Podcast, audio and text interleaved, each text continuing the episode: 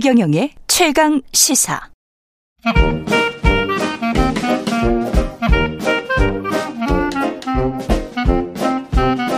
네, 최경영의 최강시사 경제합시다. 월요일은 명쾌한 경제 이야기 해보고 있습니다. 오늘도 박정호 명지대학교 특임교수 나오셨습니다. 안녕하십니까? 예, 안녕하세요. 예, 실은 가상자산 시장 관련해서 법제화가 지금 가속화되고 있는 모양인데 일단 규모는 어떻습니까? 지난번에 무슨 사건도 있고 그래가지고 예. 규모가 좀 줄어들었을 것 같기도 하고. 올해는 뭐 급격히 줄어들었죠. 작년 예. 대비 뭐 거래량이 일일 거래량이 절반도 안 되는 경우가 통상적이거든요. 그렇죠. 근데 작년만 하더라도 음. 하루에 하루 거래량입니다. 하루 거래 금액이 십조 원이 넘는 게 통상적이었어요. 예. 이건 뭐 굉장한 수치고요. 그러다 보니까 뭐 작년 한 해 그 가장 중요한 우리 사회의 미래를 조망하는 큰 잣대 중에 하나는 사실 대통령 후보들의 대선 공약이거든요. 음. 어, 사회가 어느 쪽으로 진화 발전하고 있고 어느 쪽에 대안을 지금 요구하고 있구나를 알 수 있는 부분인데 양쪽 모든 후보들이 모두 가상자산에 대해서 빠른 시간 안에 우리나라에서도 입법화하겠다라고 공약을 내놨었는데 예. 뭐 사실 우리나라보다 오히려 유럽이나 미국에서 더 빠르게 입법화를 음. 하고 있는 상황입니다. 우리는 아직은 뭐 그냥 논의만 하고 있는 수준입니다. 어, 가장 큰 틀에서 예. 이런 특별한 어, 그 가상 자산에 대해서 뭐를 가상 자산으로 지정하고 있고 앞으로 어떻게 관리하겠다라는 선언적인 수준의 법안들은 있는데요. 음. 이거를 구체적으로 이제 적용할 단위까지의 어떤 세부적인 내용들은 아직은 없는 그 정도입니다. 네. 그렇군요. 사실은 또 미국이 먼저 해야 그거 보고 뭐 이렇게 표준화 이게 굉장히 중요하잖아요. 예, 맞습니다. 가, 간, 간혹 저도 네. 아, 우리 한국이 어느 외국의 이제 사례를 보고 그 전례에 따라서 뒤쫓아가는 걸 원래는 싫어하는데요. 음. 이제 우리나라도 우리 스스로가 조작적 정의라든가 이런 걸 통해서 산업을 규정하고 먼저 치고 나갈 때다 이렇게 생각을 하는데 음. 그런데 가상자산은 그렇지가 않아요. 그렇죠. 이거는 유럽이나 미국이 어떻게 하는지를 보고 따라가는 게 맞을 수밖에 없는 음. 이유가 왜냐하면 이거는 쉽게 얘기해서 가상자산이라는 걸 유럽과 미국과 주거니 받거니 해야 되는데 맞습니다. 그 과정에서 제도적 틀을 똑같이 맞춰야지만 규제로서의 힘을 발휘할 수가 있거든요. 우리만 엉뚱하게 해놓으면 그럼요. 거래가 안 돼요. 맞습니다. 예. 바로 그런 이유들로 인해서 이거는 오히려 치고 나가기보다는 국제적인 상황을 보면서 밸런스를 맞춰 나가는 것도 나쁘지 않아요. 그런데 예. 과거에는 이제 가상화폐라고 우리가 불렀었단 말이에요. 예. 그때 그러면서 이제 확 커졌는데 달러를 뭐 대체할 수 있다 그런 이야기까지 막 나오고 그랬었는데 지금은 확실하게 가상자산 이렇게 부르는 것 같습니다. 네. 그런데 이번에 이제 유럽이나 미국에서 법안화되는 내용을 보면요. 음. 그거에서 또 진화 발전이 또 됐어요. 어떻게 해야 됩니까? 그러니까 이게 꼭 제가 여러 차례 뭐 저는 뭐 유튜브나 방송을 그래도 종종 하는 어, 학자 중에 많이 하니까. 많이 하죠. 예, 많이 하시죠. 많이 하죠. 맞아요. 네. 그래서 그런 과정에서도 매번 말씀을 드리지만 예. 이 가상자산이라는 건 쉽게 얘기해서 기술이거든요. 음. 알고리즘이나 이런 것들로 프로토콜을 만들어서 뭘 해보자라는 엔지니어나 어떻게 보면 뭐 금융인들이 음. 어떤 아이디어를 바탕으로 만들어낸 거기 때문에 그렇죠. 이게 자연 법칙이 아니에요. 그러니까 가상자산이란 아니면 뭐 이거는 뭡니까 이렇게 되는 게 아니라 음. 이거를 쓰고 개발하고 이용하는 사람들이 계속 진화 발전을 시켜가서 그 정의와 내용이 다 달라지는데 최근 유럽과 미국이 가상자산을 구분하는 기준을 크게 법적 근거는 두 가지로 나눴는데요. 어떤 겁니까? 금융 투자 대상이 되는 가상자산과 음. 이, 이런 것들은 우리가 흔히 증권이나 채권이나 뭐 또는 화폐 범죄 들어가는 게 여기 해당될 거고요. 예, 유가증권. 예. 예. 그다음에 이게 아닌 또 다른 유형의 가상자산은 내가 특정 서비스를 이용하는 과정에서 부 거기에 붙어가지고 운용되는 가상자산이 있는데 이런 것들은 비금융과 관련된 법규들을 통해서 규제해야 된다라고 이제 구분을 하기 시작했어요. 아, 우리 옛날에 도토리 같은 거잖아요. 이게. 네, 맞습니다. 예. 그래서 이제 유럽 같은 경우는 크게 용어를 세 가지로 분류하고 있는데 유럽에서도 이제 미국, 영국 쪽에서 이렇게 분류를 좀 많이 하고요. 음. 어, 스위스는 또 다섯 가지로 나누고 막 좀 다르긴 한데. 예.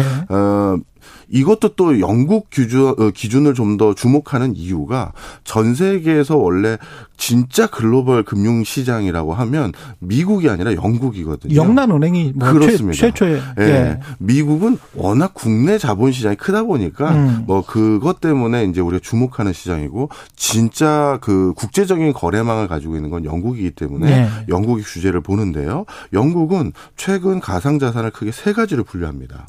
먼저 첫 번째는 교환 토큰이라는 건데요. 음. 이건 쉽게 얘기해서 우리가 예전부터 가상화폐라고 불렸던 개념이 있죠. 그거군요. 예, 예. 이게 뭐 진짜 화폐의 미래가 되느냐, 음. 이제 법정화폐 같은 기능을 하느냐라고 물어봤던 게 바로 이 교환 토큰이라는 건데 이 교환 토큰을 하나의 가상화폐의 유형이라고 보고요. 그러니까 비트코인이 여기 들어가는 거죠. 음. 그다음 두 번째가 유틸리티 코튼이라고, 토큰이라고 부르는 겁니다. 예. 네트워크상에서 재화 또는 용역에 접근할 수 있는 권한이 부여되는 가상자산을 말하는데요. 쉽게 얘기해서 아까 말씀하셨던 그 도토리, 우리 같은, 도토리 거? 같은 거 있죠. 예. 이 토큰이라고 부르는데 음. 이런 것 것들이 바로 여기에 해당됩니다. 그래서 이런 것들은 우리 어 지금 사실 이거는 어떤 서비스와 부착된 것이기 때문에 그 그렇죠. 서비스가 꼭 금융에 해당되진 않잖아요. 네. 그러니까 요거는 금융 관련한 자산이나 법 음. 이런 것들로 규제하지 않는 다른 트랙을 많이 차용하려고 법을 진화 발전을 거군요. 하고 있는 예. 겁니다. 그다음에 세 번째가 증권 토큰인데요. 음. 이게 우리 그 기자님이 말씀해 주셨던 좀 전에 유가증권에 준하는 성격으로 투자의 대상으로 간주돼서 사람들이 사고 팔고 하는 것들. 예. 이런 증권 토큰을 또 하나의 규제의 축으로 삼고 있는 상황입니다. 네. 이렇게 규제를 하는 이유는 정부 쪽에서 모든 정부에서 선진국에서 그렇게 하는 이유는 이거를 과세 문제도 있고 보편적인 거래 문제도 있고 시장 질서 문제도 있고 뭐 여러 가지 이유가 있긴 있을 겁니다. 예, 맞습니다. 예. 이제 우리나라뿐만 아니라 전 세계적으로 가상자산 투자로 인한 여러 피해 사례들이 이제 점점 뭐 수위가 높아지고 있는 게 하나 있고요. 음. 그다음 두 번째는 어 모든 국가가 지금 집계를 하고 있는 상황인데 자금 세탁 방지에 확실히 구멍이 뚫렸구나. 이걸 모두 인정을 하고 있어요. 이쪽 으로? 예, 이쪽으로. 그래서 유럽도 미국도 뭔가 뭐 뭐랄까요? 뭐 노출되고 싶지 않는 자금, 이 정도 표현하겠습니다. 네. 뭐 이게 꼭 뭐 무슨 마약 이런데 전부 다 결부된 건 아닐 수도 있으니까요. 네. 블랙머니. 네, 블랙머니. 예. 그래서 하여튼 노출되지 않는 형태로 외국으로 자금을 보내거나 음. 외국에서 자금을 받아오거나 아니면 어 뭐 그 이체를 하고 싶을 그 수단으로 어 이쪽이 완전히 빈틈이 돼버렸다라는 걸 거의 대부분의 국가에서 인정을 했고요. 예. 그래서 그러다 보니까 첫 번째 이 법안들을 어떤 범주로 방 방금 제가 말씀드렸던 토큰을 구분할 때 그 이걸 구분하는 목적이 있을 거 아니에요. 그리고 그걸 관리하기 위한 목적인데 첫 번째가 모두 자금 세탁 방지가 첫 번째고요. 그다음에 두 번째는 건전한 투자 문화 조성. 음. 순서가 이렇게 돼 있습니다. 예. 그러니까 건전한 투자문화 조성보다도 지금 야 이게 외화 나가는 구멍이 뚫렸구나 이게 더 커졌어요. 예. 근데 사실 제가 이 실물로 어떤 일이 있었냐면 음.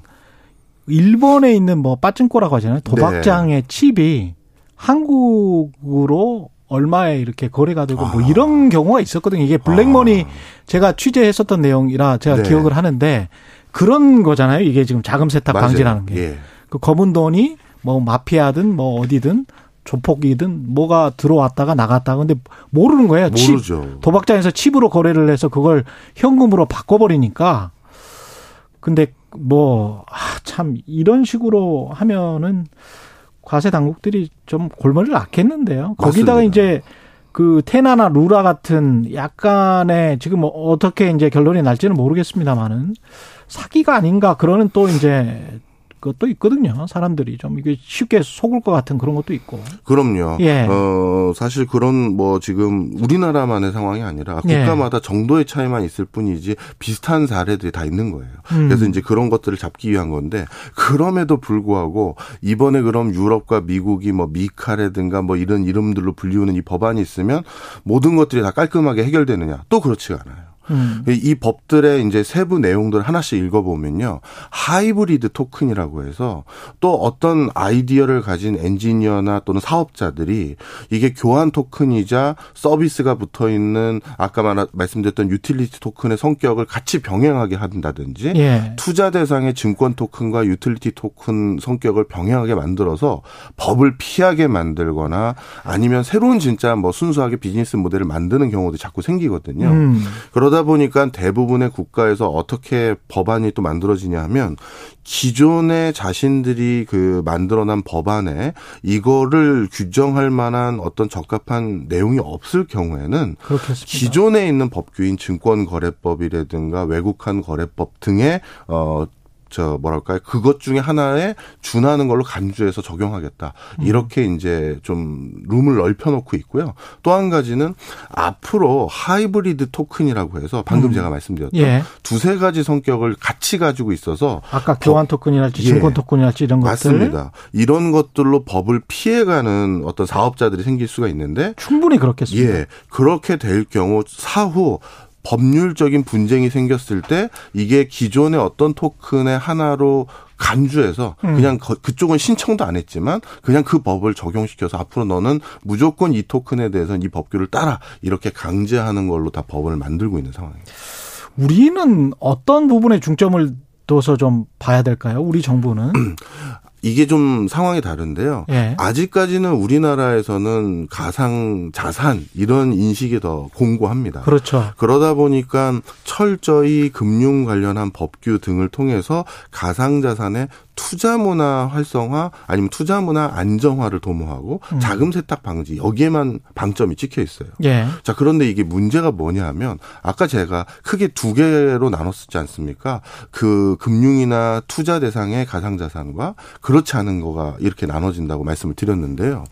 우리나라도 아이씨티 최강국이다 보니까 그쵸. 뭐 루나 같은 나쁜 사태도 있지만 어, 우리나라에서 미래지향적인 아이씨티 분야에 종사하고 있던 사실 많은 기업들이 이 가상자산이 조만간, 조만간 이런 어떤 판, 음. 일일 거래량이 십조 원에 준하는 이 정도 판이 생길 거라고 미리 봐서 이 무궁무진한 새로운 시장에 진출하려고 회사를 대부분 어디다 설립했냐면 룩셈부르크에 설립했었어요. 또 조세 회피처에 다. 그것도 있고요. 조, 조세 부분도 있었지만 예. 그 당시 룩셈부르크 그가 가장 선도적으로 가상자산과 관련된 법률적인 규제들을 규정들을 만들어놨어요. 그렇군요. 그게 있어야 비즈니스 하는 사람들은 그 법을 그렇지. 따라서 활동을 할 수가 있잖아요. 그렇죠. 그러다 보니까 다 글로 간 거예요. 대표적으로 넥슨이라는 게임 만드는 회사도 음. 전 세계 넥슨 게임을 이용하는 사람들에게 그 사이버 세상에서 아까 이 토큰 비슷하게. 야, 우리 돈 써. 그렇죠. 어. 그걸 활성화시키면서 뭔가 자신들의 생태계를 붐업시키려고 하는데 전 세계에 적용될 수 있는 룰과 그걸 안정적으로 운영할 수 있는 생태계가 룩셈부르크밖에 없었었거든요. 그러네.